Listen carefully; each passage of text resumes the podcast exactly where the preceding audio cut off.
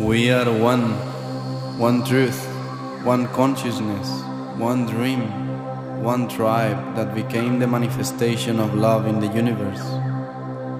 The time has come in which our souls will unify the voices of heaven and design a creation based on peace, compassion, unity, and freedom for all.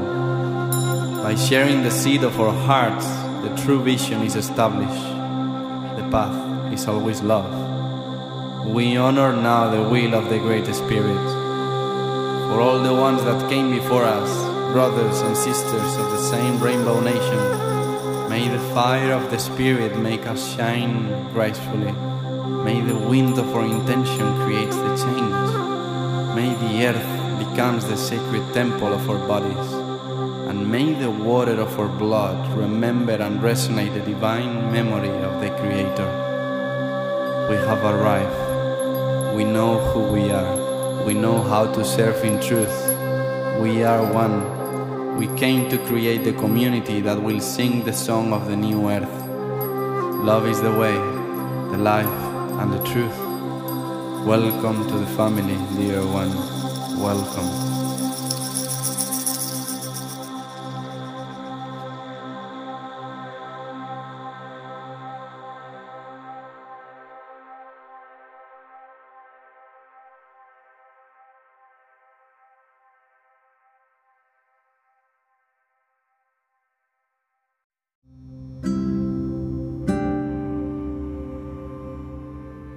You all for choosing this podcast. Before you can enjoy this episode, I would love to share that we have published several books dedicated to the awakening of consciousness in humanity. You have them at your disposal both on the website and at the link on the biography. Here we answer all questions about our existence, our being, and all life in this universe. May unity and sharing of the heart be our purpose forever, and may liberation, peace, and happiness always reign in the essence of all beings. Aho! Welcome to Answers for Awakening. I'm in the presence of the man who opened my heart when I arrived to Australia, and it's such an honor to be with you today, Ry Dvorak. thank you for being here. Mm, thank you, brother. What's your intention for this conversation? To share the truth of my heart. You know, there's such a big heart inside of me, and the light shines so brightly, and I intend to share what I've learnt on this journey through life Mm, so that I can guide other people up the mountain to their true selves. yes, and with that, I feel that I would love to know how do you feel at this moment of your life? What is going on inside? What are you seeking? What are you finding right now?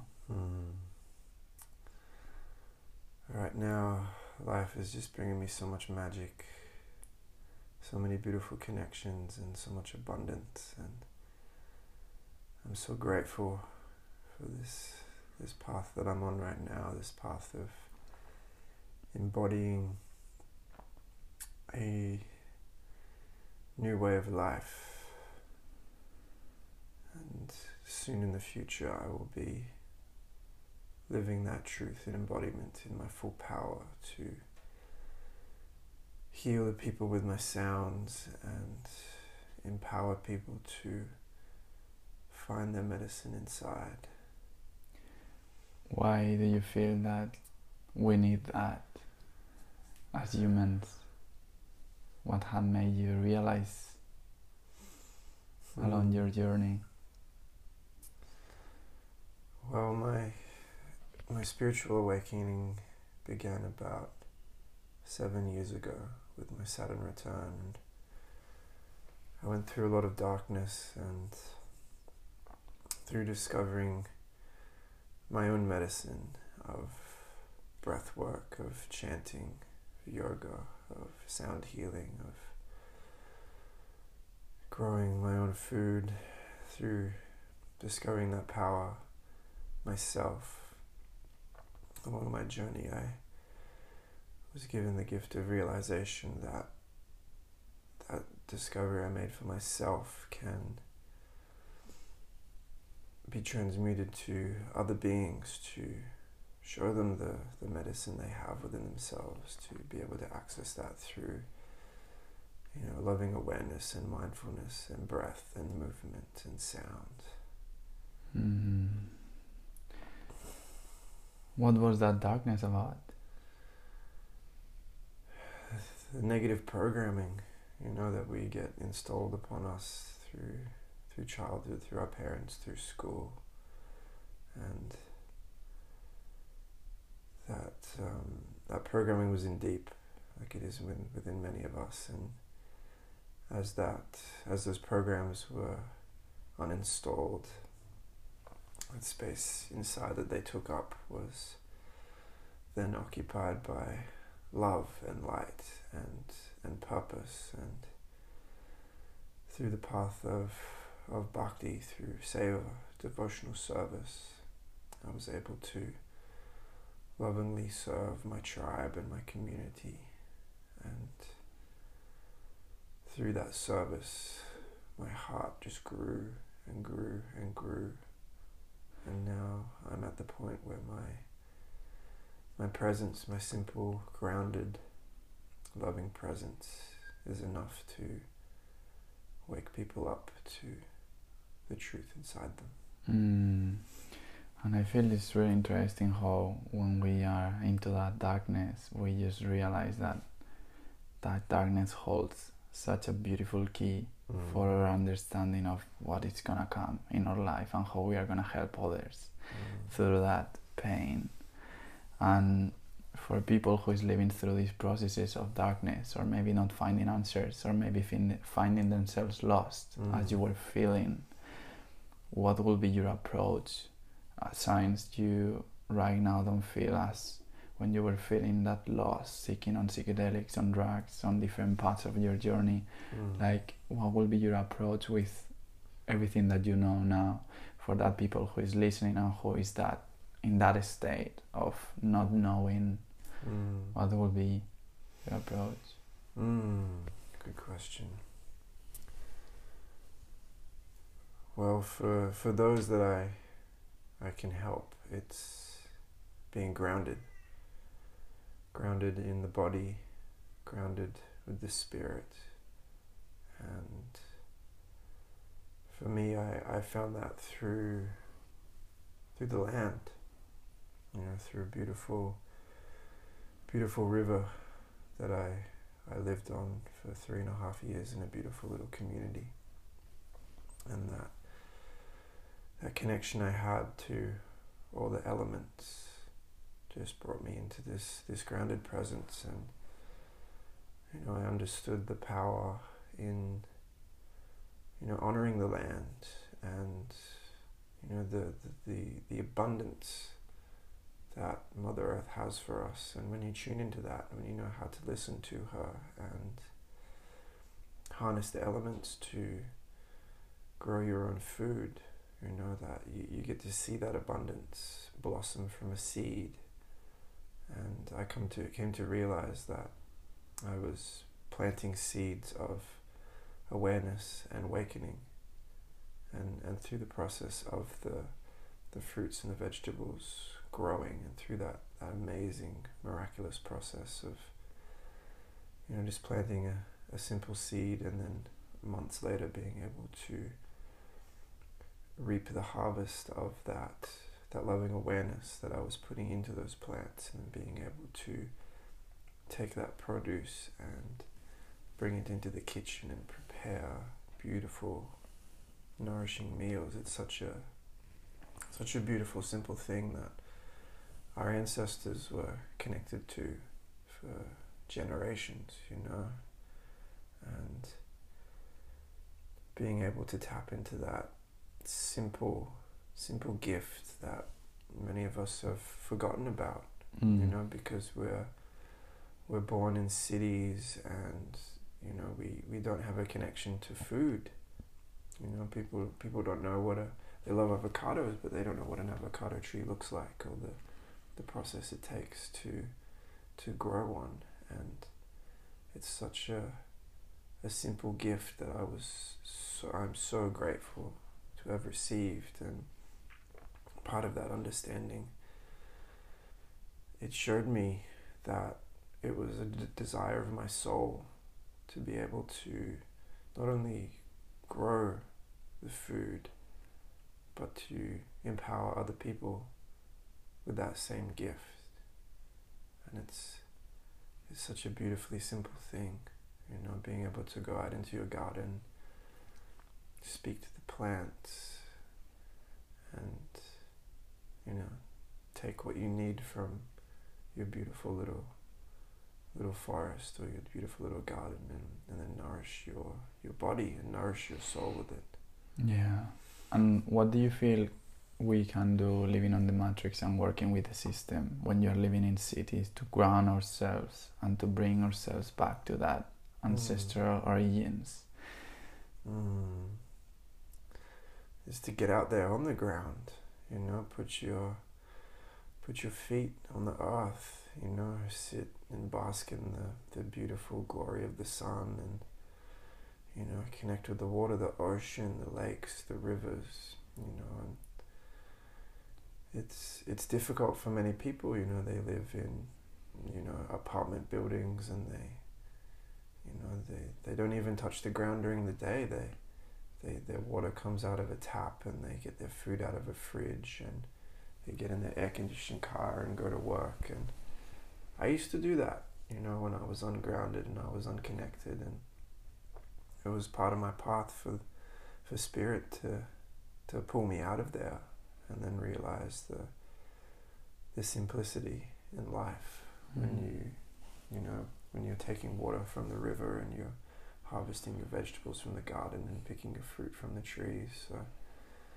you know, for, for people to just to just get out there, go to the farmers markets, go to the beach, go up into the mountains, and the more you do it, and if you if you combine that practice with with breath work, with mantra, with meditation, you know, that's going to align your energy systems to then become open to the messages that Mother Earth has for you. Mm. What do you feel has been the biggest message from Mother Earth for you along this journey? That it's all okay. You know, when when Mother Earth is in harmony, she's so abundant and so beautiful. And when you're in harmony with the body, with the spirit, with the mind, you know, you can receive those messages like I did. You know, she she helped me through the deepest heartache and helped me to find clarity to to drop my my self judgment and my, my uncertainty on my path and just to know that everything's okay, you know, and as as long as we are respecting this this big beautiful miracle of a rock that we're spinning around the sun on. As long as we respect her and listen to her, she's got so much healing to provide for us and so many messages and so much information for us. Yeah. And it's the most beautiful company as well because at so many moments we feel alone and we don't have that mentors or mm. maybe through our parents we don't have that father figure as in your case to mm. give us the advices and the direction that we need so I remember we were speaking in the car the other day, and you were telling me about the importance of having a mentor when you when you get lost, when you don't mm. know where is your heart wanting to go. Like how could be just for your future son or future generation when you feel in that sense of not having anyone or not mm. having that father figure what would be um, the best advice that you will give them in that mm. sense. To to find that guru within, you know, we we don't necessarily need to look to others for that guidance. Yeah, a, a mentor can can definitely help to you know if you if you can't find that that answers within, but if you have these if you have these positive role models, which some of us are, are blessed to, to have, you know, you can then realize that you don't need to look without outside of yourself for that guidance. You know, you can realize that you have a guru within, and that guru is your your highest self. And if you're present and aware enough, and you're mindful in your thoughts and your actions, you can access that truth inside. You know, because your highest self, that soul, that truth in your soul, that soul has embodied many other bodies in its in its lifetime you know beyond yours you know and you're able to access that information. And it was a, a beautiful simple thing that um, Terence McKenna said who was a, a great psychonaut and a, Mm. a deep deep voyager he said follow plants not gurus. The gurus are the plant you know and when I saw this this simple quote years ago, you know, I was I was beginning my alignment with with the mushroom, the psilocybin cubensis, and I saw that ah, this magical little being that's not a plant, it's not an animal, you know, it might have come from outer space, and they've been here for billions of years. You know, it was the fungi that helped to bring organic life out of the ocean and up onto the earth. You know, people believe that it was the mushroom that helped the the pre Homo sapiens to pick these mushrooms, and then it allowed the the left and right hemispheres of the brain ah. to communicate. It's the stoned ape theory. You know, some of the apes were up in the trees, some of the apes came down on the ground and were walking around. And ah. one day one of them picked up a mushroom, you know, and intuitively ate it. And then its its mind expanded. You know, through that expansion it was able to and this was before language, it was able to, you know, transmute that understanding to its tribe. Yeah. You know? So it's it's a theory, but I, I, I firmly believe it, you know, because when when I take the mushroom and when, when other people I know have taken the mushroom, you know, the mind harmonizes. And it harmonizes with the body and it harmonizes with the earth. Yeah. You know, so when I read that quote, you know, plants are the gurus, it's like yes, yes they are. You know, they don't have an ego, they don't have an agenda.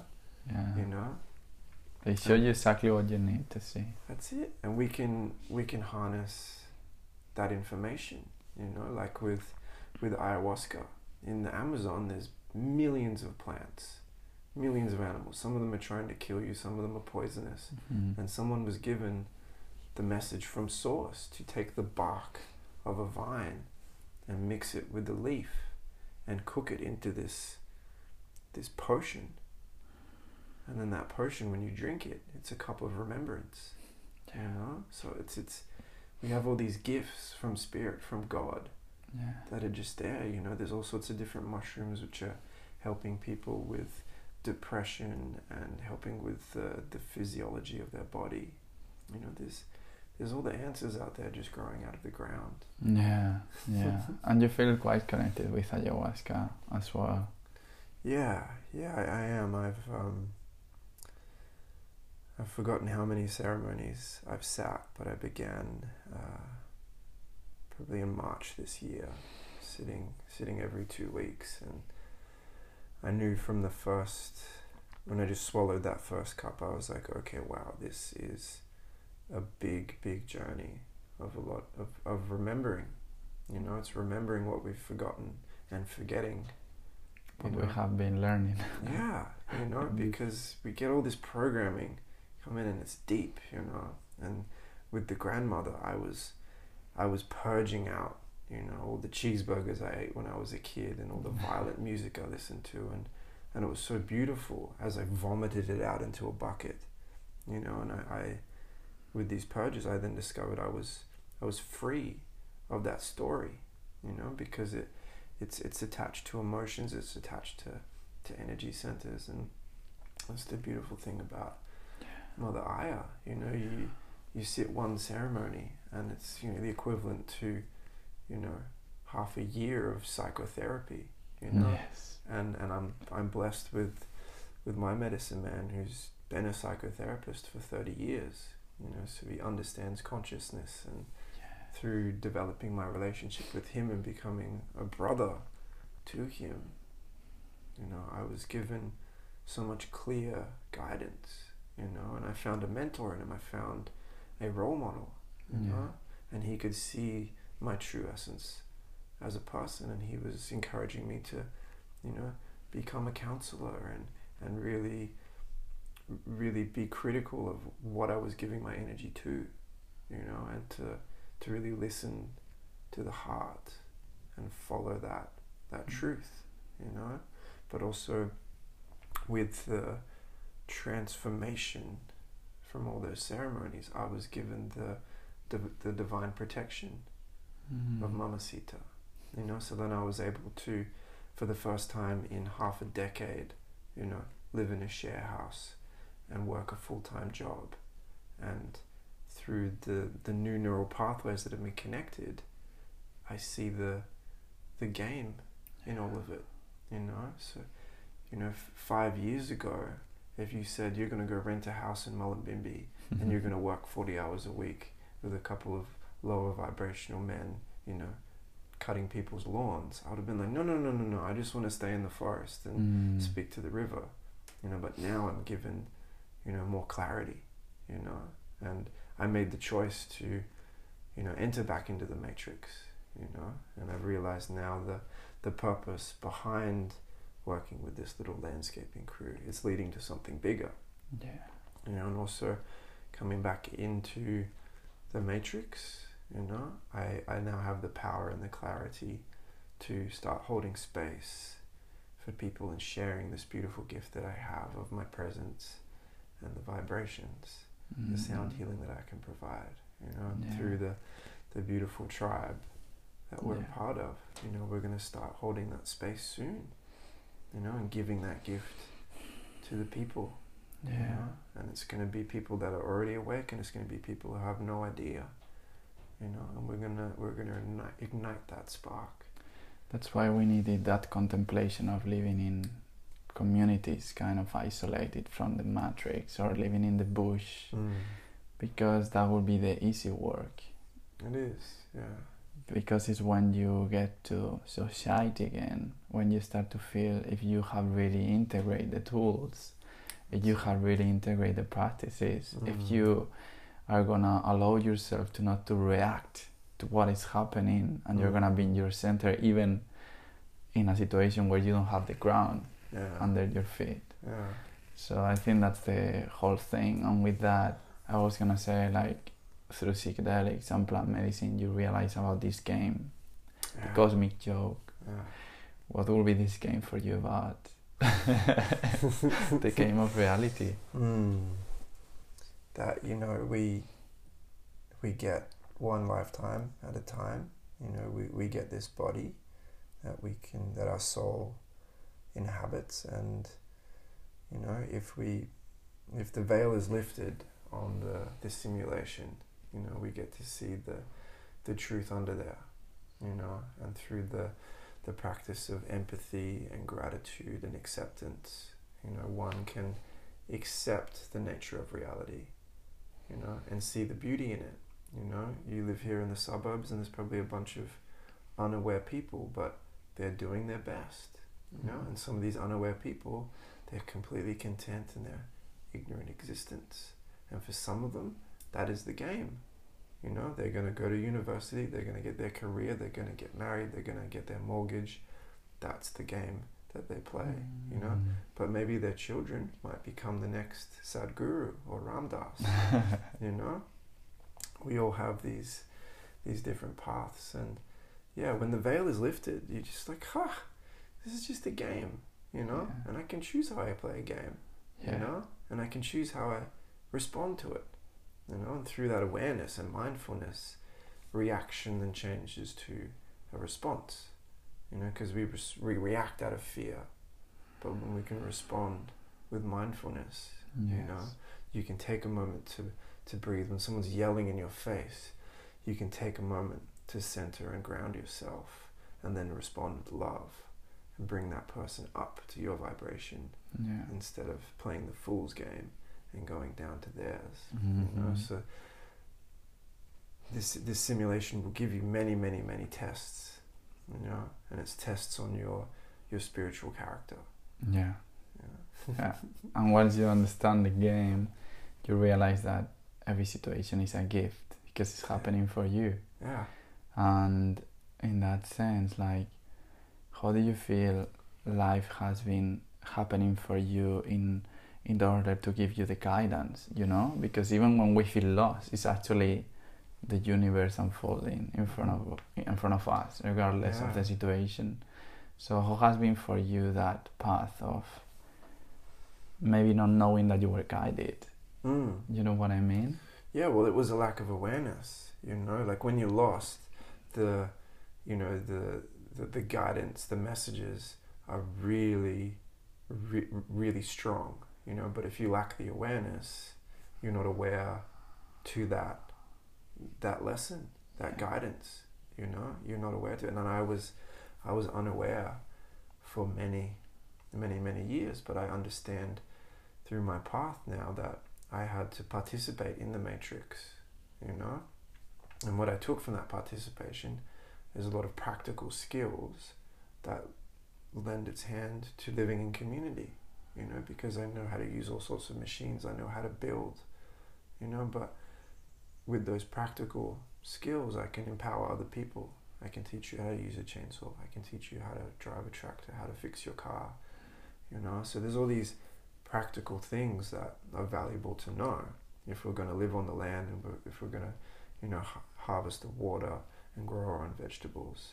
You know, there's all these practical things which are very useful to know because in this material realm, we've got to be able to materialize things Mm-hmm. to harness this reality Yeah. that we're in. Yes, so true. And I guess as well through playing the didge, you have find that moment of stillness in at any point where you were feeling that struggles, yeah. like playing for you, that have allowed you to step into that creative Mm. awareness. Like even like just we were talking the other day how even the sexual energy has been even transmuted into that creativity through playing the Mm. didge. Mm. How has been playing the didge for you? How has been that journey? How did you feel when you played? And how would you encourage others to start to play or create their own instruments, their own it. life, their own game? Yeah, yeah. Well, I was, I was given the gift of the yidaki of the didgeridoo by a man who was living with us in our community, and one day he just made one out of bamboo. You know, Mm. I was I was up, you know, tying pieces of bamboo together for this structure that we were building, and I hear a didge all of a sudden. I said, Tony, what are you doing? Oh, I just just thought I'd make one. I was like, Whoa, can you show me how to make one? so I crafted my my own, you know, and and it's a that's sort of the the shamanic path of this instrument is to like craft your own first, and the the nature of the instrument you craft lends itself to a certain direction with the instrument. So the one I Mm. crafted was very long, and the key that was in C is very calming and meditative. You can play it Mm. very slowly. And once I connected with the circular breathing, it opened up this whole realm of stillness and creation. You know, so when I play, I give this analogy of I'm sitting in a, a vast field and I'm sitting right in the middle of it, and there's a road several kilometers away, and there's cars going along the road, and the cars are thoughts. And if one of the cars sort of catches my attention, it starts to turn down the road, the track towards me.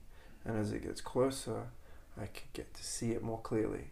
And if it's a thought that doesn't serve me, can tell it to turn back around. Mm. You know, so I may be like sitting, sitting in the void. You know, sitting with with source, Yeah. and you know these thoughts are very, very, very distant Mm. you know. And when I was given this gift, like, I didn't know about yoga. I didn't know about breath work. I didn't know about chanting. I, I struggled with meditation because the monkey mind was so, so, so active. But after three or four minutes of playing the didge, you know, that creative energy starts flowing, and you know, through that instrument, you you speak to the land. You know, you're calling out to it, and she speaks back to you in rhythms and patterns. So I have this conversation with the land, and as that conversation is happening, healing is happening. Yeah. You know, I wasn't aware enough at that point to understand the healing that was happening, and I wasn't Mm. to understand it. You know, it was happening on the subconscious level. And as I, as I left that community and hitchhiked up to the Daintree, I then started to connect with indigenous brothers who walk around with a yidaki, you know, and they're so excited to see a big skinny white man with a piece of bamboo, and they were amazed at the sound that came out of it, amazed that I'd, I'd crafted this thing. And I was told by many of them that the nature of this instrument is is has a healing nature. You know, it's not some little short one that you play really fast and loud for you know songs and dance. So this is a healing instrument. I was told by a brother to first play for the land, Mm. and then play for myself, and then if there's anyone else around to hear it, that's good for them. You know, and I've stuck with that you know, through all the hundreds of sound healings I've given. And I don't always say it because some people will be like, well, I paid to be here to receive the sound healing. It's just like, well, I've got to heal Earth first because she's holding us. And I've got to heal myself because I can't heal you unless I'm healed. You know? So that, that healing is just magnified, you know, and through, I think I've been playing for, probably this is my sixth year playing and you know, I play almost every day. Hmm. You know, and it's it's my meditation. You know, and I've tried vipassana. I've I've tried many forms of meditation, and none of them are as powerful as playing the didge. You know, Mm. vipassana was difficult for me. It was beautiful, but it was also terrible. You know, knowing that my big beautiful didgeridoo was sitting in my car, and I couldn't go play it. You know, but when I left vipassana, I went straight to the beach and I played for the ocean. And I, t- I was timing my breaths with the waves. And I was able to integrate the whole 10 days of Vipassana, which was an absolute fucking roller coaster. What was Vipassana for you about? Because we, were st- we were talking about this in the car the other day. Well, you know, like I'm, I'm an exceptionally grounded being. You know, all my, my planets, all my signs are earth signs. So me and my essence, I'm grounded. And when I was in that meditation hall, I couldn't not get the messages from the land. You know, I was tuning into the collective energy of that meditation hall and all the understandings. And, you know, I struggled with the Vipassana technique because I was just like, the land is speaking to me so loud that I can't objectively observe the sensations in my body because when I listen to the land, the body disappears and the soul just connects to that information. You know, so I struggled with the technique and I was I was being a little bit dishonest with the teachers, you know, because I feel like a, a lot of people don't understand it. Some people aren't grounded beings who can just get downloads from Mother Earth, you know, Mm. and yeah, like yeah, sitting on sitting on that beach in Noosa and playing for 15 minutes was more powerful than the 10 days of Vipassana, you know Ah. and through all the great sages that I've listened to, you know, these yogis sitting in caves and bodhisattva, and you know, none of them were playing the didgeridoo, you know. Mm. So it's like, what would would have Buddha discovered if he was sitting under the Bodhi tree playing a didge, you know? Wow. And that that power, that healing, that vibration that humans can tap into, the indigenous and Australians have known it for 60,000 years, you know, and they were given a pure gift from source. How do you go out into the dry, arid desert Mhm. and find a tree that's been eaten out by termites and know that you can harvest that tree and hollow it out a little bit more and then blow raspberries through it and it creates this healing sound which heals you which heals others which heals the land like Yeah. It's a pure gift from god Yeah. It feels that you find that absence of stillness even when you're playing. You just literally become no one. yeah Yeah. the self just disappears. You know, Yeah. and sometimes the sometimes the ego will come in because I'll, I'll, I'll you know I'll play a pattern or make a sound that's really nice. Mm, You know, the ego goes, aha, aha, that's a, that's a good one, and you know, I just I just then keep that awareness of that that sound or Mm. that pattern I've made and go, okay, I'll keep that one in the bank. yeah. You know, that one sounds good, and of course, playing an instrument, you you, you, you want to make sounds that sound good. yeah. you know? yeah. But the deeper I go with it, every time I play this big hemp didgeridoo that I've had for four years now, it takes me on an absolute journey, and I'm connecting with past lives. I'm connecting with my ancestors. I'm connecting with the land. Through that deep connection, you know, I don't know what sounds I'm making while I'm playing. You know, and the beautiful people that are there to receive it, those that are really awake, they're just like, "Whoa, what was, what was that? How did you make that sound?" I'm like, "I don't know. I wasn't making it. I'm just channeling source. Just a channel." yeah. Wh- Which common kind of awakening have you been perceiving when you're doing sound healing? Some people in different communities, after doing Mm. so many, I'm pretty sure you know what is working and what is the people really receiving that is common. Mm. Well, with my my big hempy, it's it's tuned to F, which is the key of the heart, and it gives people uh, a heart awakening, you know. And the didgeridoo itself is a very grounded instrument, so they get this immense grounding, and then they get this big opening of the heart. You know, that heart might be traumatized. It might have childhood trauma. It might have abuse. It might have all sorts of trauma and in my in my sound healing ceremonies, I create a sacred space, and I, I people know that they're they're held, that they're safe, you know, and I encourage them to to let go and surrender. So with my calming presence and with that safe container that I create, the body then knows it can relax, that it can let go, you know, and as the mind quiets down, the heart starts to really speak, you know, and for some people it's it's deep, deep set trauma, maybe from this life or from past lives or from ancestors, and and I open the gate Mm. to that heart, to the healing, to, to, to begin, you know, and it's it's it's it's part of their journey to because they they can they the, that gate opens and they see the the light deep inside the heart, and they start from the the middle of it, and they're then able to to walk out and expand out from the heart. And they can see what wounds and damages and shields that are wrapped around that heart. And for some, those wounds and shields are just blasted wide open. And then they have this heart that they haven't felt before, you know? Yeah. And when I play, I just channel love and gratitude. So that love and gratitude transmutes to them. And for some, they, they feel a level of, of love and gratitude that they've never felt before. You know, some people it's a bit it's a bit scary. You know, they question their their decisions in life or their path or where they're going. Mm. You know, and in the retreat centers that I've done most of my sound healings at Govinda Valley, where we met, you know, people came there for healing. They came there for retreat. You know, and in, in spiritual communities, we either come to seek or we come to heal.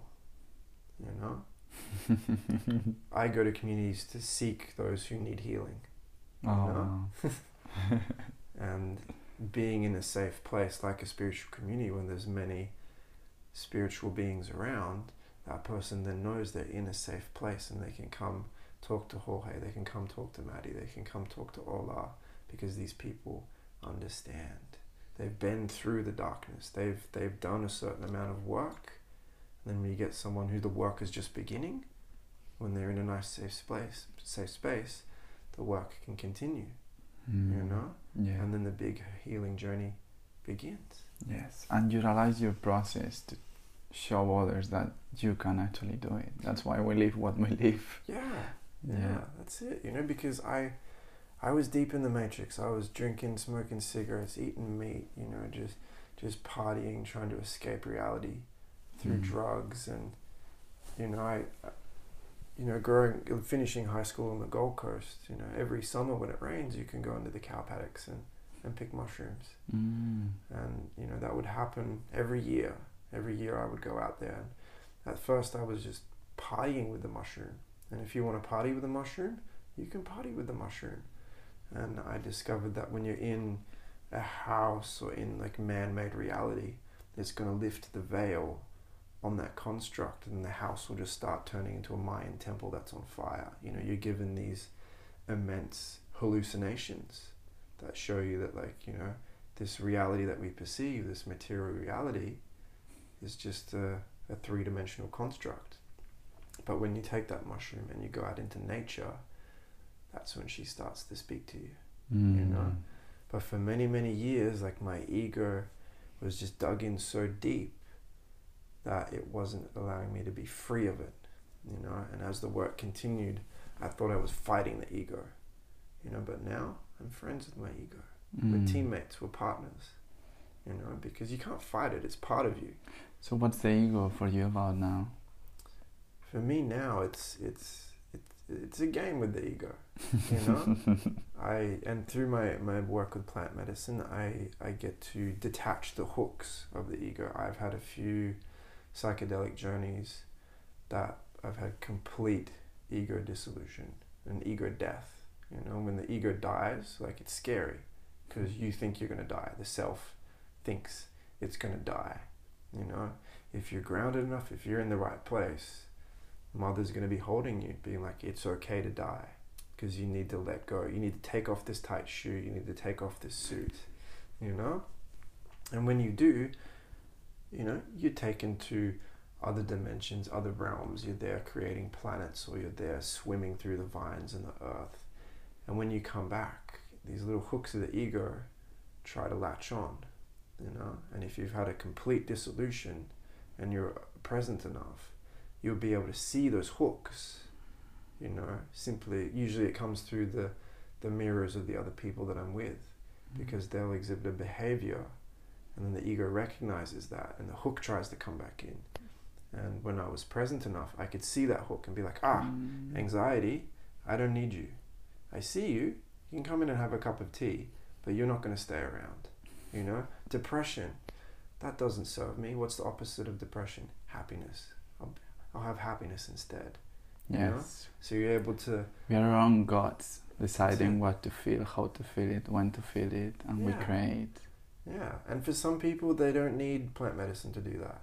And but for me, like the, the plants are my gurus, you know. Mm. And through my, you know, 15 years working with the mushroom and my, you know, probably more than 15 ceremonies with Mother Aya, you know, I find these plant allies. You know, another ally is is rapé, which I had before we started to talk. And and these these plant medicines, like some people see them as a shortcut. They see it as as cheating, you know. But it's just like I can take a psychedelic and go to the same place you do, and you've been meditating for 25 years, you know. And I can, as a an unaware human being, go into the forest and eat this mushroom and sit with God. Yeah. Some people are a bit cynical. They see it as a crutch. They see it as cheating, you know. But when the veil is lifted and you connect with Source and you sit with God, you know that that is possible. yeah. So it opens up that door, but then you come back to self. You can, st- but you know that exists. Yes. You know, people who don't and they're meditating and they're meditating and they're meditating for, for years and years and years. They're told that that exists. Yeah. When they find it, you know, Yeah. liberation. So for me, wow, this is amazing. So for me, what you're saying, like people who is meditating for so long, they are seeking.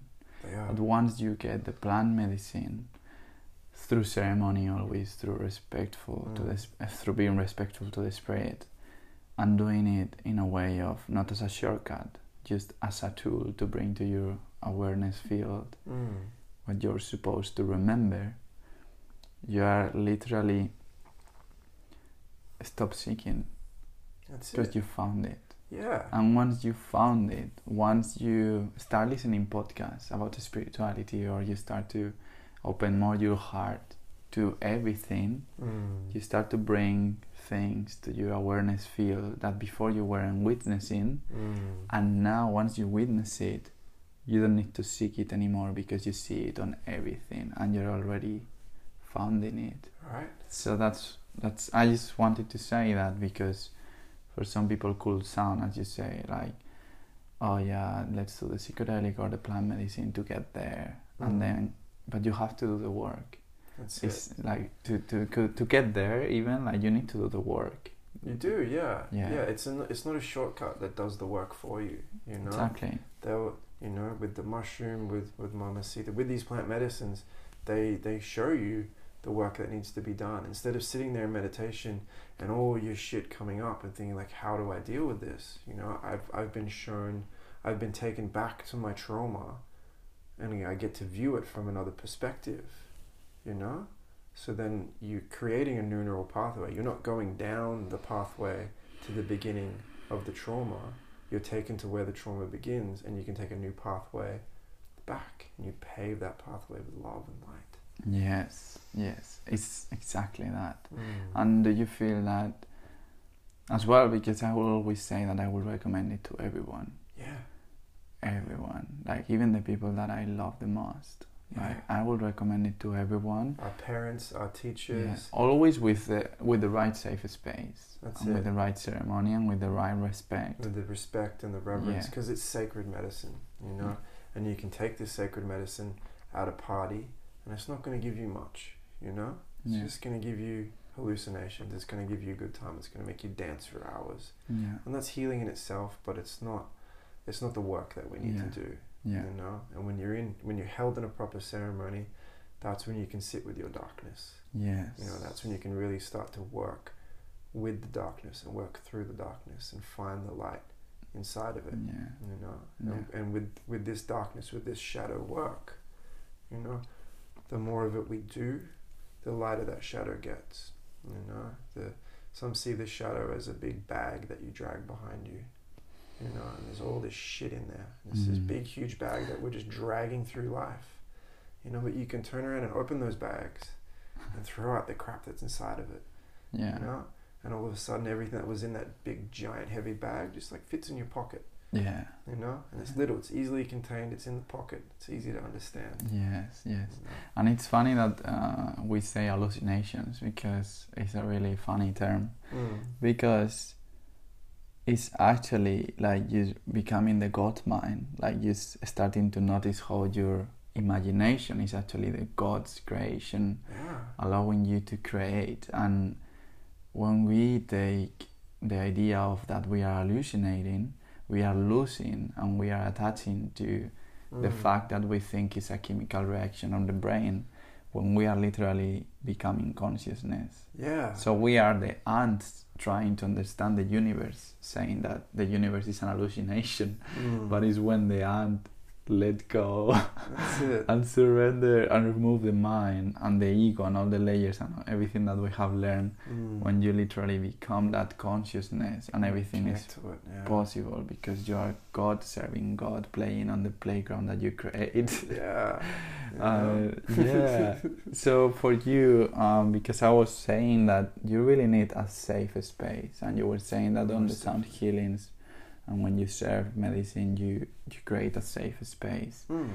At the same time, you are a man, and of course, like the woman is always the one that really have uh, since she is born. The fact of holding a space is Mm. much easier is. uh, because she's more in tune with the feminine, and this is just about feminine energy. Mm. So, for a man, for a male role, what do you feel helps you the most to connect with your feminine energy and to create that safe space? You know, Mm. because you could be an example for so many men that wants to step into the role of creating safe space, yeah, like even when, for a woman. when you when we first met and I gave you that big hug, Mm. you know, that unconditional hug that opened your heart from the, the love of another man, you know. I was only able to give that hug because I was connected to my feminine, you know, and through I mean it was really living in a spiritual community where eighty percent of the people there were females, you know, and I, I was in the mindset of loving all of them unconditionally. I wasn't seeking a relationship with any of them. You know, I was given a path on my my romance and my connection with that. And in that point of time, I wasn't, you know, submitting, succumbing to the, the carnal desires. You know, so there's there's many many different pathways, but for for a simple man, like they just need to connect to self love, you know, to creativity, to sing, to dance, you know, to really speak the, you know, to share their feelings from their heart and to to not be you know, this proud warrior who doesn't show emotion is to like sit with another man and, and cry and laugh and, and share, you know, and there's, for me as well, like chanting to the, the Vedic divine feminine, to Kali, to Durga, to Sita, mm. you know, that, that then, you know, I was saying to God, like, I am honoring and rec- recognizing the feminine, you know, so there's mm-hmm. some really simple practices which, you know, for a lot of guys, it might seem weird to like light candles and pull out cards and you know have some oils and and and light some sage, but this is a simple like you know more feminine ceremony.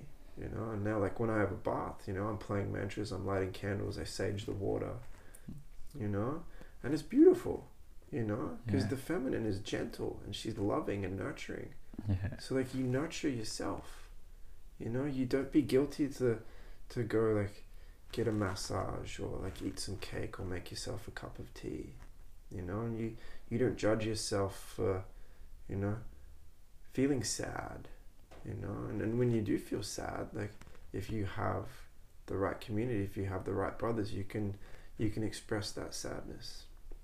And if that brother is connected with you and that, and that brother loves you, he's going to sit with your sadness and recognize it you know, and he's then going to pull you back into the light, back into mm. happiness. He's not going to be sad with you, yeah, because he's not this, you know, emotional female being, you know. But if he's in tune enough, he's going to sit with that sadness and recognize it, and hold space for it, you know, because, you know, when that sadness comes up, it comes up because it wants to be seen, and it wants to be seen because it wants to be healed, you know. And with enough awareness, you know that, you know, you can't be sad you're only sad because you know happiness you know and every every emotional state has a polarity yeah you know so you can't be sad without being happy yeah you know so there's always and that's what that's what the river taught me mm-hmm. when i mm-hmm. was in my deepest heartbreak you know when my ex-girlfriend like fed my heart to the wolves and i just felt empty like void of emotions just empty and i sat in this beautiful river on a big rock in the middle of the river. And I was shown this like, you know, yeah, you can you can be sad, but there's also happiness available. You know? You have the free will. That's it. And through the sheer beauty of the water and the ferns and the rocks, I was just like, well, you know, Mother Nature, she wants me to be happy. You know, because I can't appreciate her beauty if I'm sad. You know? So why be sad when I can choose happiness? I'll be happy. I'm happy. You know, I've tuned into happiness. The sadness went away. You know, and over about ten days of just crying into the river, and and and giving my tears to to her, and she was giving me beautiful, beautiful water and you know little birds flying around and and all the beautiful creatures. You know, I was shown that like, yeah, okay, she was holding my sadness. She was holding space for that and then she brought me to the polarity of that, to happiness. And through that, that healing, I was able to integrate the nine month relationship that I had with this witch of a woman who was very traumatized and very damaged and very violent. You know, I was able to process that whole relationship in 10 days and let go of it. You know, and through the end of that, I then exited with unconditional love I was able to pull all the lessons from the relationship we, we had, and I was able to love her from a distance because I couldn't get too close because she was really mean to me. Mm-hmm. but I was able to love her and be grateful for what our relationship was and to see the purpose of it. You know? What was the purpose of it? The purpose of it was to make me realize that I have so much love to give. Because when I met this woman, I had no money. I had no like real direction, all I had was love to give, you know. and she had a beautiful three and a half year old son, and I gave them all I had and all of it, and it was just love, and it was just love, you know, and I helped her realize who she really was, you know, through the safe space I held for her, through the space I gave her by looking after her son so she could do her morning Reiki and meditation.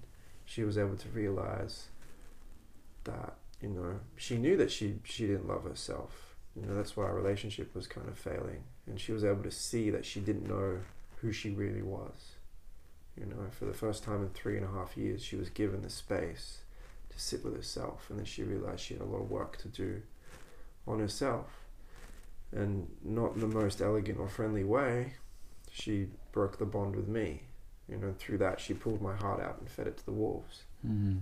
You know, but I was so grateful for that, that beautiful river, the Kalang River, just that you know at the back of Bellingen, central coast of New South Ah. Wales.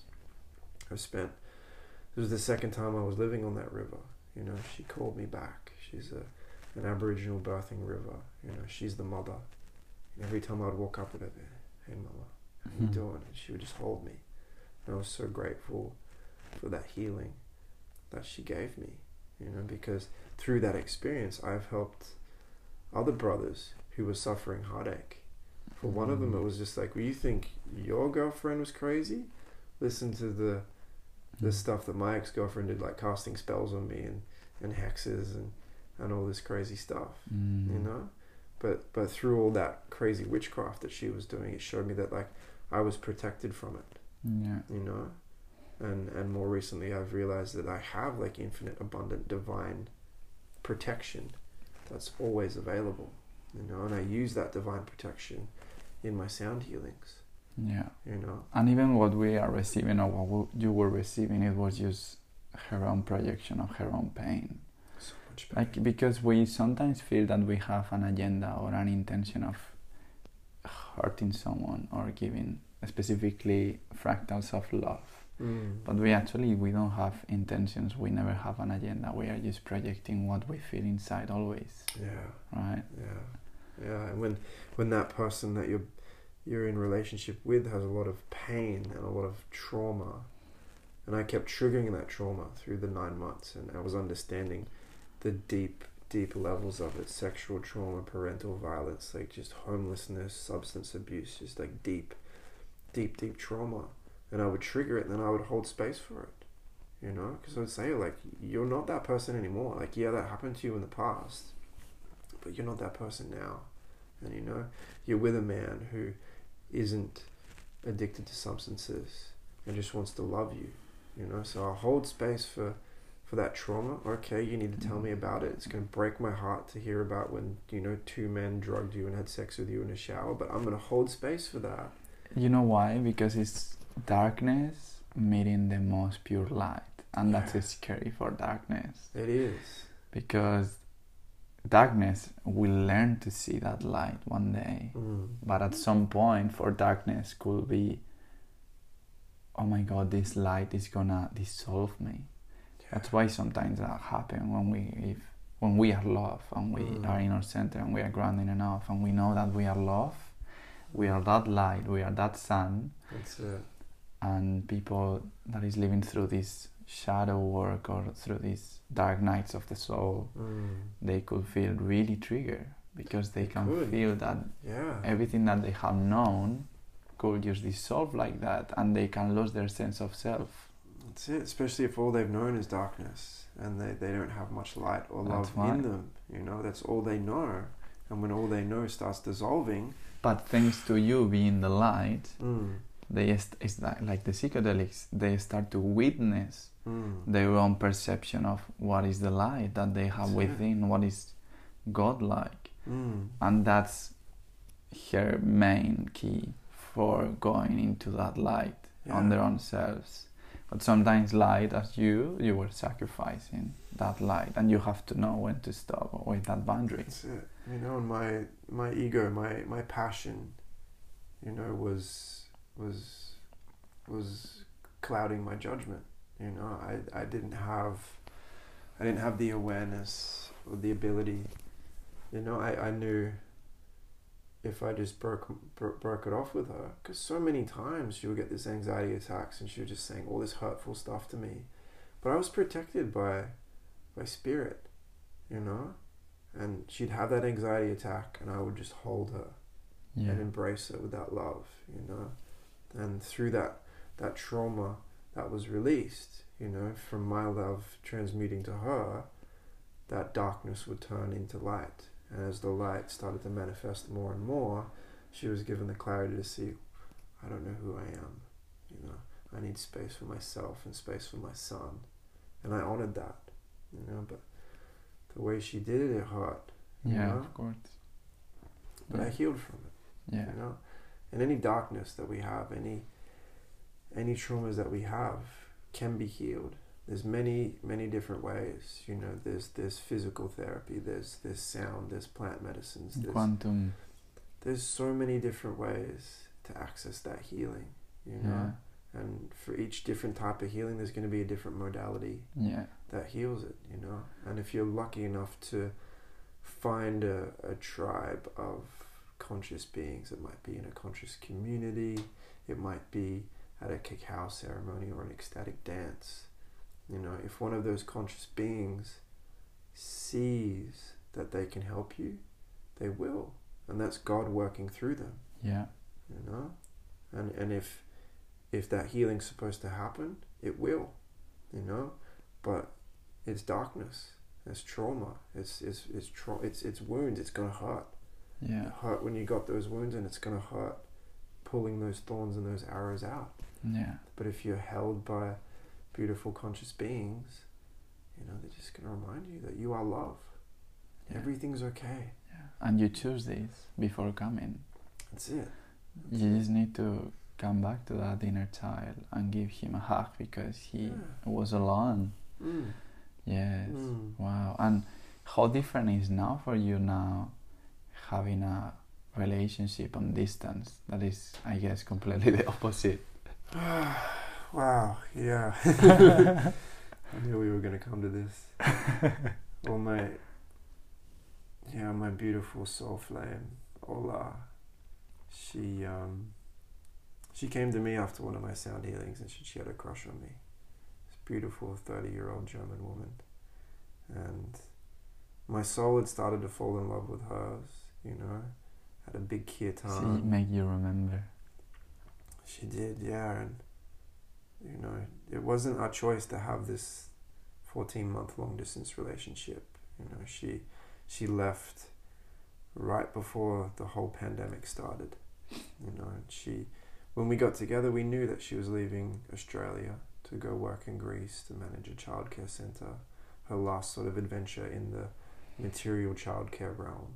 You know, and when I met her she was this beautiful little flower Mm. you know, and I was watering her with my love, you know. And when she left, you know, I, I cried big, big, heavy tears, and that's how I knew it was, it was real, you know. The day before she left, I told her I loved her. I kind of blew her brain to pieces, but you know, she had infinite amounts of love for me as well. And we've been on a a big, big journey. Ola, especially when when she when I met her when she left, she was Alex. She was Alexandra. And and Alex, you know, didn't get to go to Greece because of the, the pandemic. She didn't even get to leave her parents' house because of lockdown. She got stuck at her parents' house for two and a half months and she had to face that childhood trauma that she started to work on when she was in the community. And I was on the other side of the world, like wishing I could just be there to give her a hug and let her know everything was okay. But all I could do was just be that pillar of light for her. Yeah. There was times where she would just say, "Stop being a fucking guru," and I was like, "You, you know what to do. You know how to breathe. You know how to chant. You know how to move. Get out there and do it." You know, and her stubbornness let go of that at times, and she, she started to go out and do naked yoga at the lake and hug trees, and you know, she went through this big process and you know like when I first sat with Aya in August last year you know she was working 70 hours a week in London looking after rich people's kids you know and I'm living in the forest in a, in a bell tent on a yoga community like growing vegetables and playing my didgeridoo. Completely different realities. And she didn't have the space to to hear about my experience, you know? But as a few months went by, she then entered the Pachamama community. And she did like she did an intensive like I think it was maybe two months, intensive like spiritual reprogramming. She sat with the grandmother, the grandfather, with mushrooms, with peyote. She did juice cleanses, primordial dance workshops, like cacao every day. She went through this radical, radical transformation. And through that experience, she was giving mess- she was given messages from from the Reiki channel, from divine sisters, from grandmother ayahuasca, that she needs to that you know her destiny is to come back to Australia, to settle with me and create this beautiful life where we will be holding space for people, holding ceremonies, doing individual healings, and you know that's the that's the path in life that I'm coming to embody. You know, and and if everything lines up right, I'm gonna go to Guatemala in five months to be with her. You know, and we're gonna reconnect physically, and we're gonna visit these medicine shamans and the cacao farms and the coffee farms, and and really just enjoy life for a while. And then when everything lines up with the crazy state of the world, we're to come back to Australia.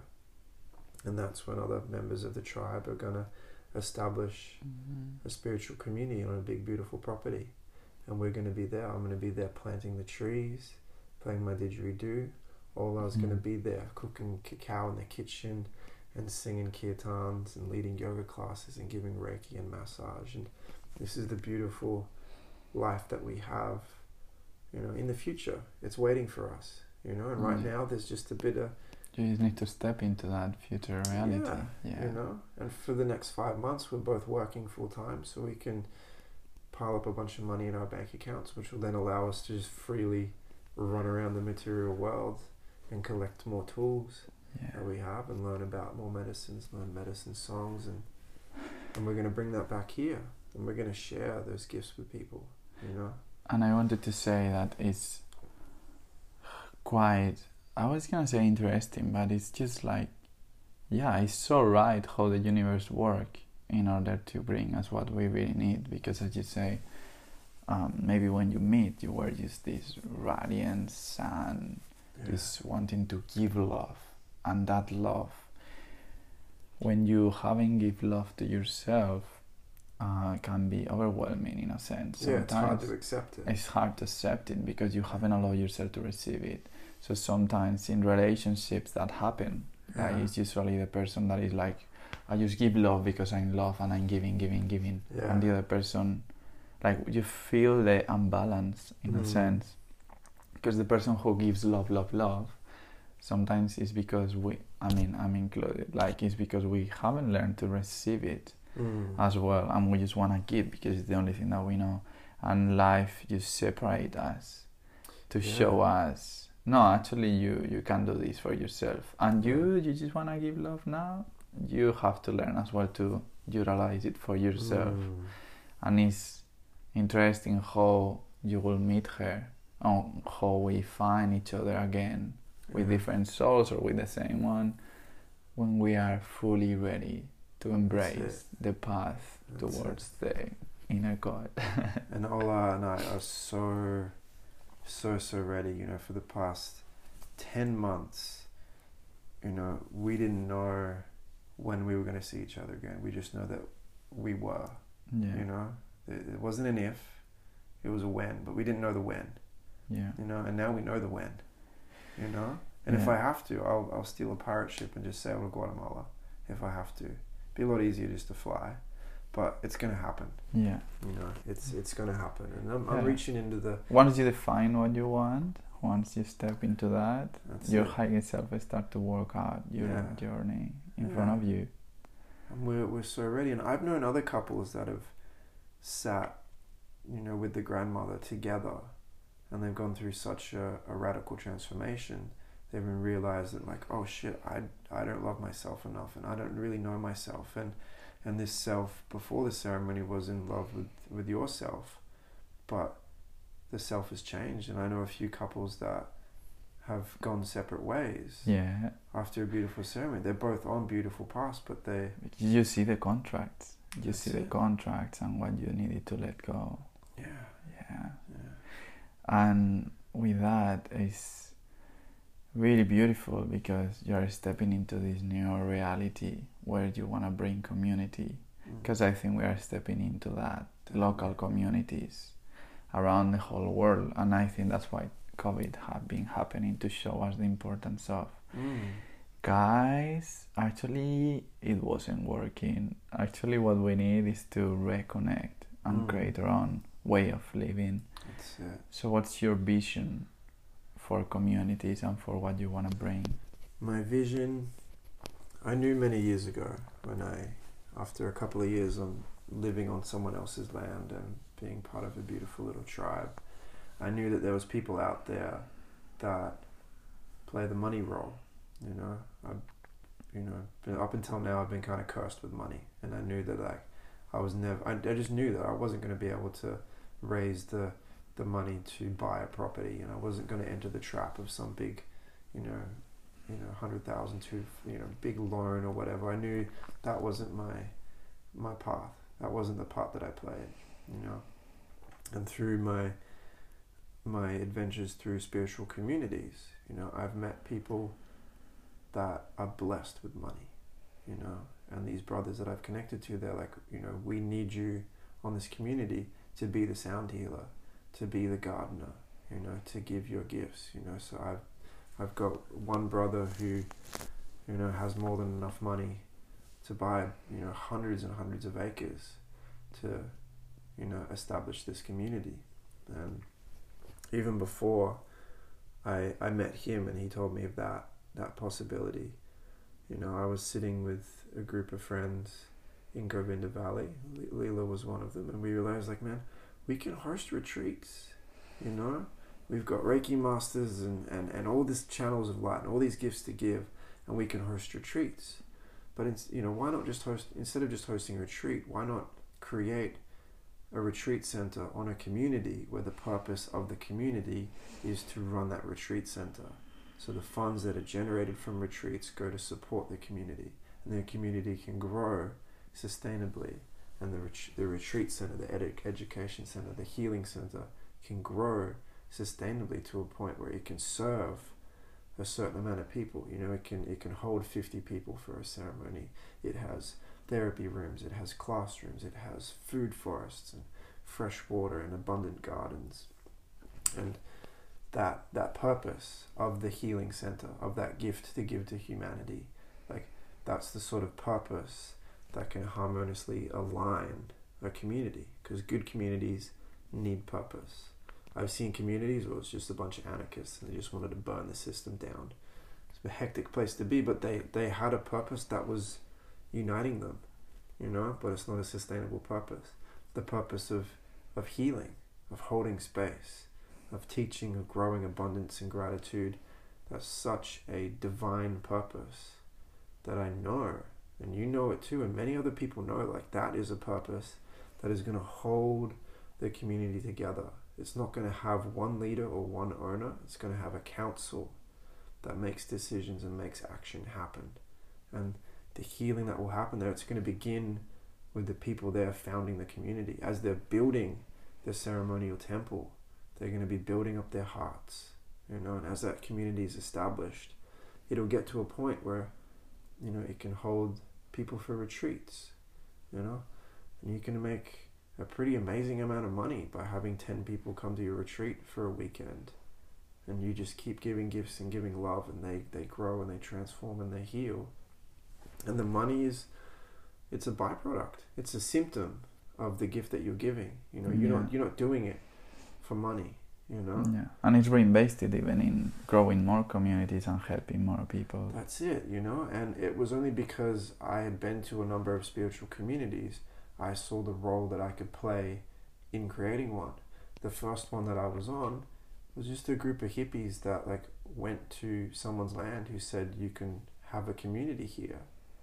and we had a bit of ups and downs, but eventually, like we established a little community, and we we had an aligned purpose, you know, and that purpose was the reason we got up a bed out of the morning. It was the reason why we didn't bother arguing with each other, you know, and this purpose was bigger than all the parts combined, Mm. you know, and we couldn't do it. Just one person couldn't do it, you know.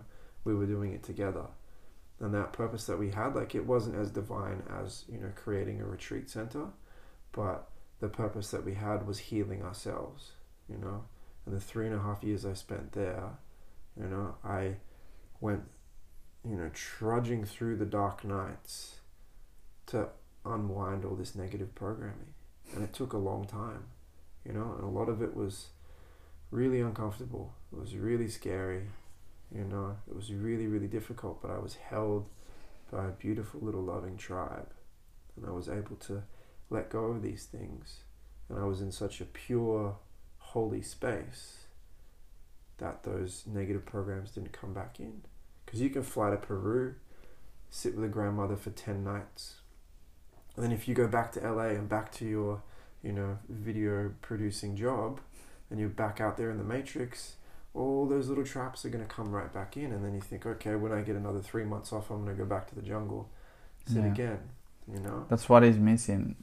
Centers or healers that are actually giving yeah. the tools because this is we live in a society where the therapist is the guy who you see every week because you create a codependency. We are not seeing actually just healers that you see them twice Mm. and just to s- stop seeing them because they give you tools, they give you guidance, they Mm. they actually make you embody that you're loved, that you're God, that you have already lived this and you know how to figure it out by That's it. yourself. Yeah, you keep cultivating that, that light Exactly. within. Yes, exactly. And it's what you say, like through sound healing, you have seen people actually realizing about this and being like, oh my God, like what I'm doing with my life. I just want change and live and live more with the land. And that's the inspiring fact of being the healing have been done. Mm. And with that, I was going to ask you what inspires you the most about communities Mm. and living in community. It's many things, but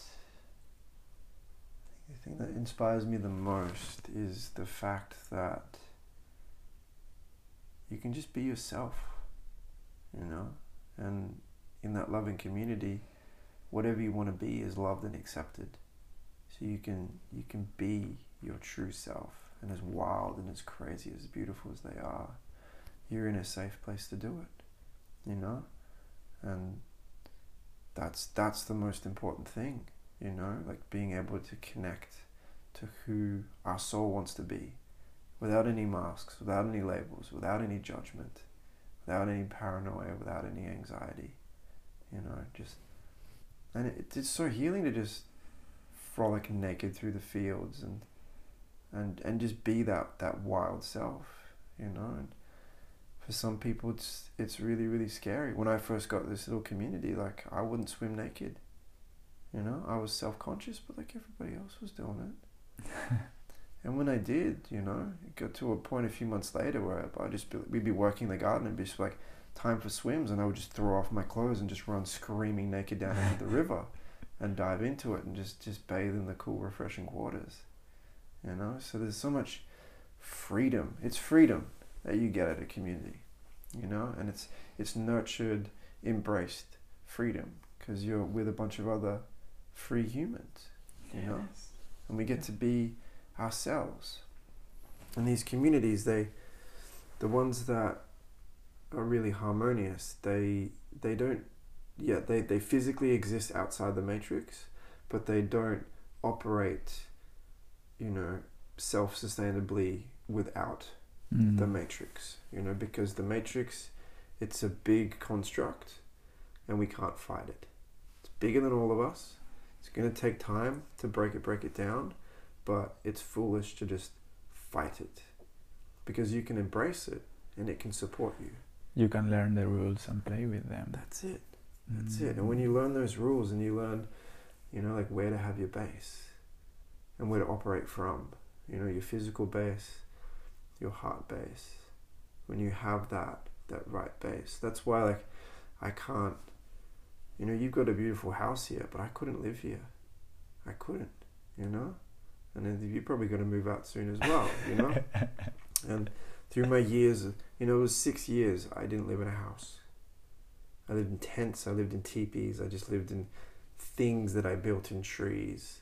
You know, I wasn't a house person anymore because houses trap energy, they trap trauma, they have all this stuff trapped inside of them. Yeah.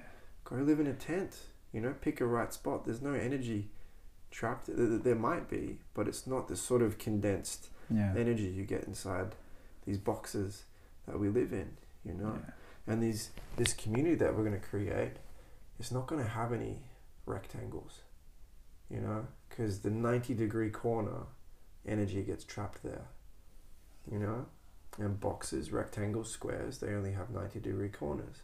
But if you open that up to a more harmonious, more sacred geometry, Yeah. I don't know if you've been to places, you know, big hexagonal, octagonal temples, Yes. you know?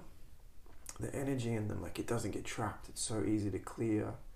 And if this structure is constructed, you know, by loving beings with the purpose of healing, you know, not like all the houses that we see around here, they're just built by people for money and for a specific purpose, and the purpose is the matrix you know. Mm. But if these beautiful healing centers, if these temples of light are constructed with intention, Yes.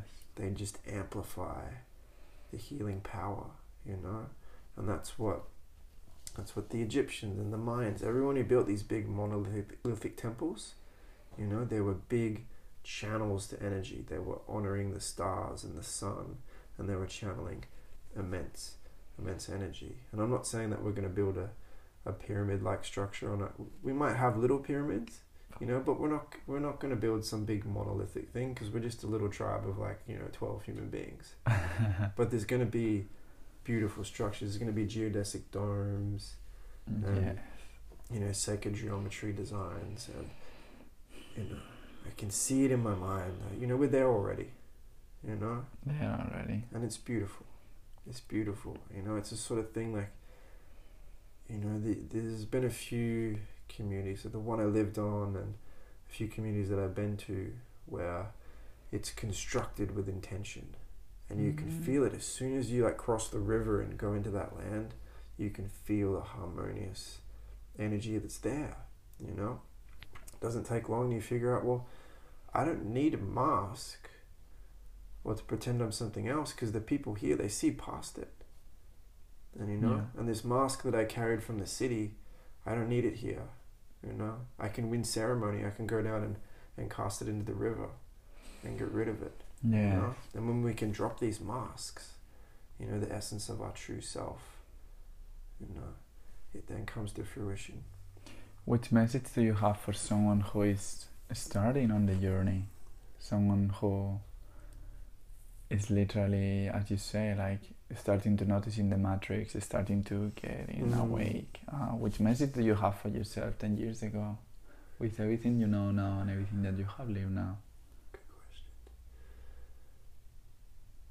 To get yourself out of it, you know, when I, when I got myself out of the matrix, that's when the, the reprogramming started. That's when the the big messages. That's when my my clairvoyant gifts and my astral travel. That's where the true gifts started to come in. But I had to physically remove myself from all the electromagnetic frequencies that are there that are doing the brainwashing that are blocking everything you know so someone who's who's waking up and and is is seeing the the illusion you know physically remove yourself from it you know just in australia you can you can drive 8 hours just west into the desert you know and you know mother nature is just existing in harmony out there you know and you spend enough time out there you don't have to be eight hours away in the desert. You know, my little community in Kalang, it was an hour and a half from Coffs Harbour,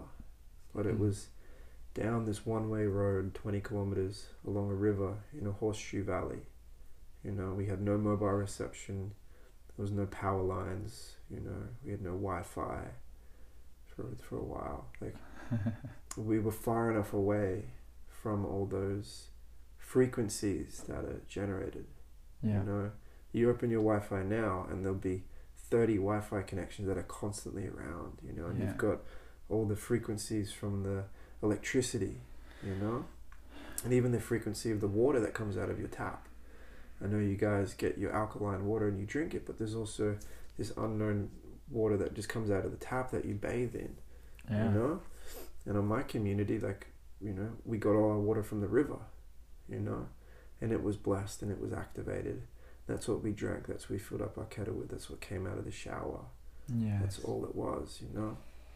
So that simplifying of life, you know, we grew everything that we could, but we, you know, we still went to town and bought rice and peanut butter and tahini because, you know, to be self-sustainable, you really have to look at what you need to sustain yourself, and if you can't grow grains, you know, you either don't eat them or find a good energy exchange to receive them.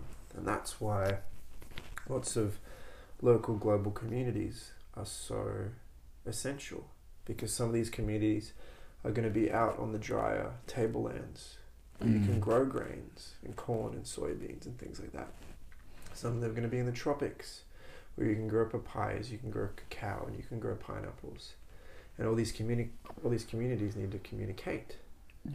you know because the the es- experts on different communities someone has a problem with their solar power ah we've got a solar expert here he can come he's going to bring some grains with us he's going to fix our solar Mm. panels and we're going to let him leave with all the oranges that we have Yeah. you know and that simple energy exchange is Coming back to this change of energy. that's it Yeah. it's the new economy part of the new economy that Exactly. we're creating you know some of it is the gifting community, the, the gifting economy, you know, and we have this beautiful, exciting new future waiting for us. You know, we've got you know decentralized cryptocurrency, you know, and we've got this powerful engine which is social media, which we can harness to communicate, Yeah. to share our gifts, and to to share our love, and to hold space for each other. Know? So we've we've got these aspects of the matrix. You know, you can pick up your phone and get any answer off Google. Yeah. You can pick up that phone and connect with any human in the world. And know, we've got infinite amount of money that are available to us. Yeah. So we have to embrace the matrix, but we live. We where you want to live is on the edge of it. And it's interesting because we actually don't need the phone to connect with any human being. If we step into our consciousness, if we meditate, if we access to that telepathy, we start to believe that we, the, actually the, the phone is the physical manifestation of our consciousness. Yeah, Because you want to manifest money, you have to step into the quantum and activate the codes of abundance. Feel abundant with what you have now, and then it will come. And just to end the podcast, um, I have two questions. I would love to know for you how can we open our hearts more, better, clearly? How can we listen to our hearts better Hmm. in the world that we live in? to slow things down and to to love yourself, to love the trees, love your pain, love the humans that you're around, you know, to to find that that gratitude for the magnificent golden abundance that we live in, to be to be grateful for waking up in the morning, for that first breath that you take, you know, and and beautiful sister Maddie, she she really showed me the importance of gratitude. You know, she she she did a gratitude study, you know, at university when she was studying psychology. You know, seven people who were writing gratitude journals. You know, and gratitude is a muscle in the brain that we can we can strengthen. We can work it out. So with continued gratitude practices, you know, when you're existing in gratitude you know you're not going to be sad you're not going to be angry you're not going to be jealous you know because gratitude is right up there on the human emotions you know it scores very highly and anything below it doesn't have space because anger can't come sit with gratitude you know But if you're grateful enough and you're mindful enough, when anger does come, you can be grateful for that anger. You know, you have to be grateful for these these dark thoughts. You know, but with with love, you just keep practicing it. You love yourself, you nourish yourself, you love those around you, you love other beings. You know, if you're stuck in traffic and someone cuts you off and you know starts shouting at you, just send them love. You know, they might just keep going crazier, but if you're if you're sending out that love, Yeah. you know, that's what you need to do. Because the more the more you give, the more you have to give. You know, and the more you grow your abundance, the more you cultivate that abundance, the more you're gonna have. You know, and you can you can get it in so many ways. There's there's mantras you can do. Yam, the mantra for the heart. You know, if you want to feel some love, just sit there for ten minutes and yam. You know, you're gonna feel it. You know? Mm. There's so many different ways you can, you know, have little ceremonies for yourself. Even if even if you're just making porridge in the morning, be grateful for those oats. Be grateful for everything. You know, and you practice that gratitude, and your vibration is gonna raise. You know, it it can't not. you know? Mm. Might take some time, but you cultivate that gratitude. You cu- abundant gratitude. You just keep cultivating it, and you're going to exist in love. You're going to be in love with everything, you know. So you, it's, to, to access more love is just to just to keep loving in every way you can. Um, my last question, I think you know it's gonna, it's gonna be because um, you were asking me this. We were asking each other this every day when we met in Govinda Valley, and I think it will be a beautiful way of ending this amazing inspirational episode. What have I learned today? Yeah. Wow. what did you learn today? Well, I got a good reminder that there's magical light working beings that are existing in the matrix. You know, you live with a couple of them, and the beautiful gifts that they have. I was speaking to Chiron earlier, and he wants to wake up the masses. He doesn't. He, he's he's got no interest healing the people that are already waking up. He wants to be out there waking up those who have no idea. You know, so there's there's a beautiful army of light workers who are there deep in the matrix, who are out there waking everybody up. You know, and it was good to get.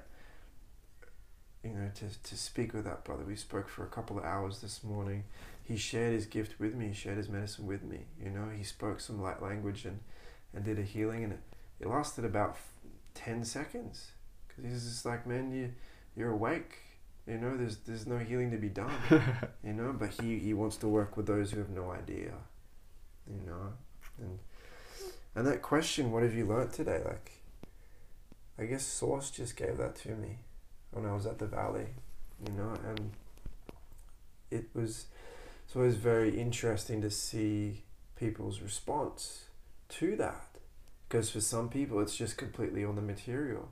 When I would ask you, you'd be like, hmm, I have to look within and see what I've learned. And I'd I'd always get some big, expansive, multidimensional answer from you. So I always, I always wanted to get a little tune into your mind to see, you know, what you were perceiving from reality you know Mm. and it's an interesting thing and yeah since leaving the valley like I, I wasn't asking that question as much but i think you've inspired me to to ask it a bit more and if i don't have anyone anyone else to ask it i'm going to ask myself you know because we're given lessons every day every minute of every day every person we meet has a lesson for us every person we interact with is a guru there's lessons to learn every day and I encourage you all listening to ask yourself, like, what have I learned today? You know, to reflect on the day that you had, and you might see that there was a little golden message in there from God. You know, saying like, I'm waiting for you, child. Wake up. That's how you find the answers for awakening. That's it. Ask. Gotta write the, ask the right questions. Yeah, stop seeking the answers Yeah. and start to ask the questions. Another question that I heard recently from a powerful brother was Mm. Are we in this together? You know, and when you think of that, it goes on so many levels. Who's we? What's this? Are we together? Are we really? T- am I together? You know, that's a deep one. You know, Are we in this together, guys? what's your answer to that? Jorge, are we in this together?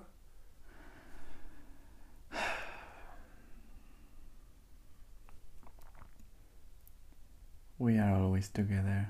We were born from the same. We are always on the same vibration, on the same journey, with the same purpose, living the same life, living from one to one, living with God, within God, from God to Source. We definitely are in this together Mm. forever Mm. through infinity towards the cosmos within us. Oh, Oh, thank you so much, brother. thank For you this. too. when we take off these microphones, I'm going to give you a gigantic hug. Yeah. And any, anyone listening, I encourage you to go find someone to give them a big hug, on the on the right side, heart by heart. heart by heart. And if, if you can't find a someone to hug, go hug a tree. Yeah. If you don't have any trees, give yourself a hug. Yeah. You know, but just get out there and keep spreading that love. Just keep on laughing, yeah. keep on breathing, Yeah. just keep on chanting, Yeah. keep on nourishing the self. How can people connect with you?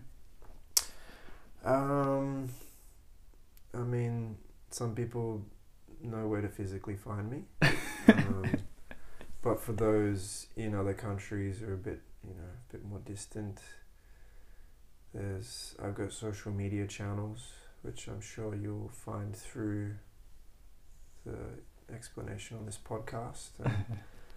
Soon I'm going to construct a website with recordings of my sound healings and just create that mm. platform that people can can find me through. Yeah. And and physically you can find me in Mullumbimby, you know?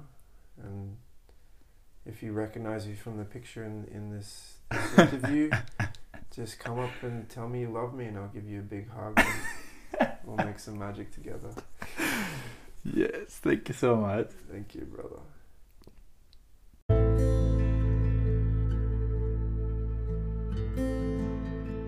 Thank you very much, family, for listening to us, feeling, and living with us this experience to remember who we really are. If you want to support us to bring more content, examples, and incredible people to this podcast, you can contribute by sharing with your family or community the episode, meditation, or guidance that inspires you the most. And if you also want to support us to continue in our purpose, you can offer a donation that will help us continue with what we are most passionate about. You have the link in the description of the episode. I love feedbacks and we are always available to receive you or offer other ways to participate, such as sharing messages and personal questions from the community and the podcast. We are one. Let's make our prayers heard. God bless us.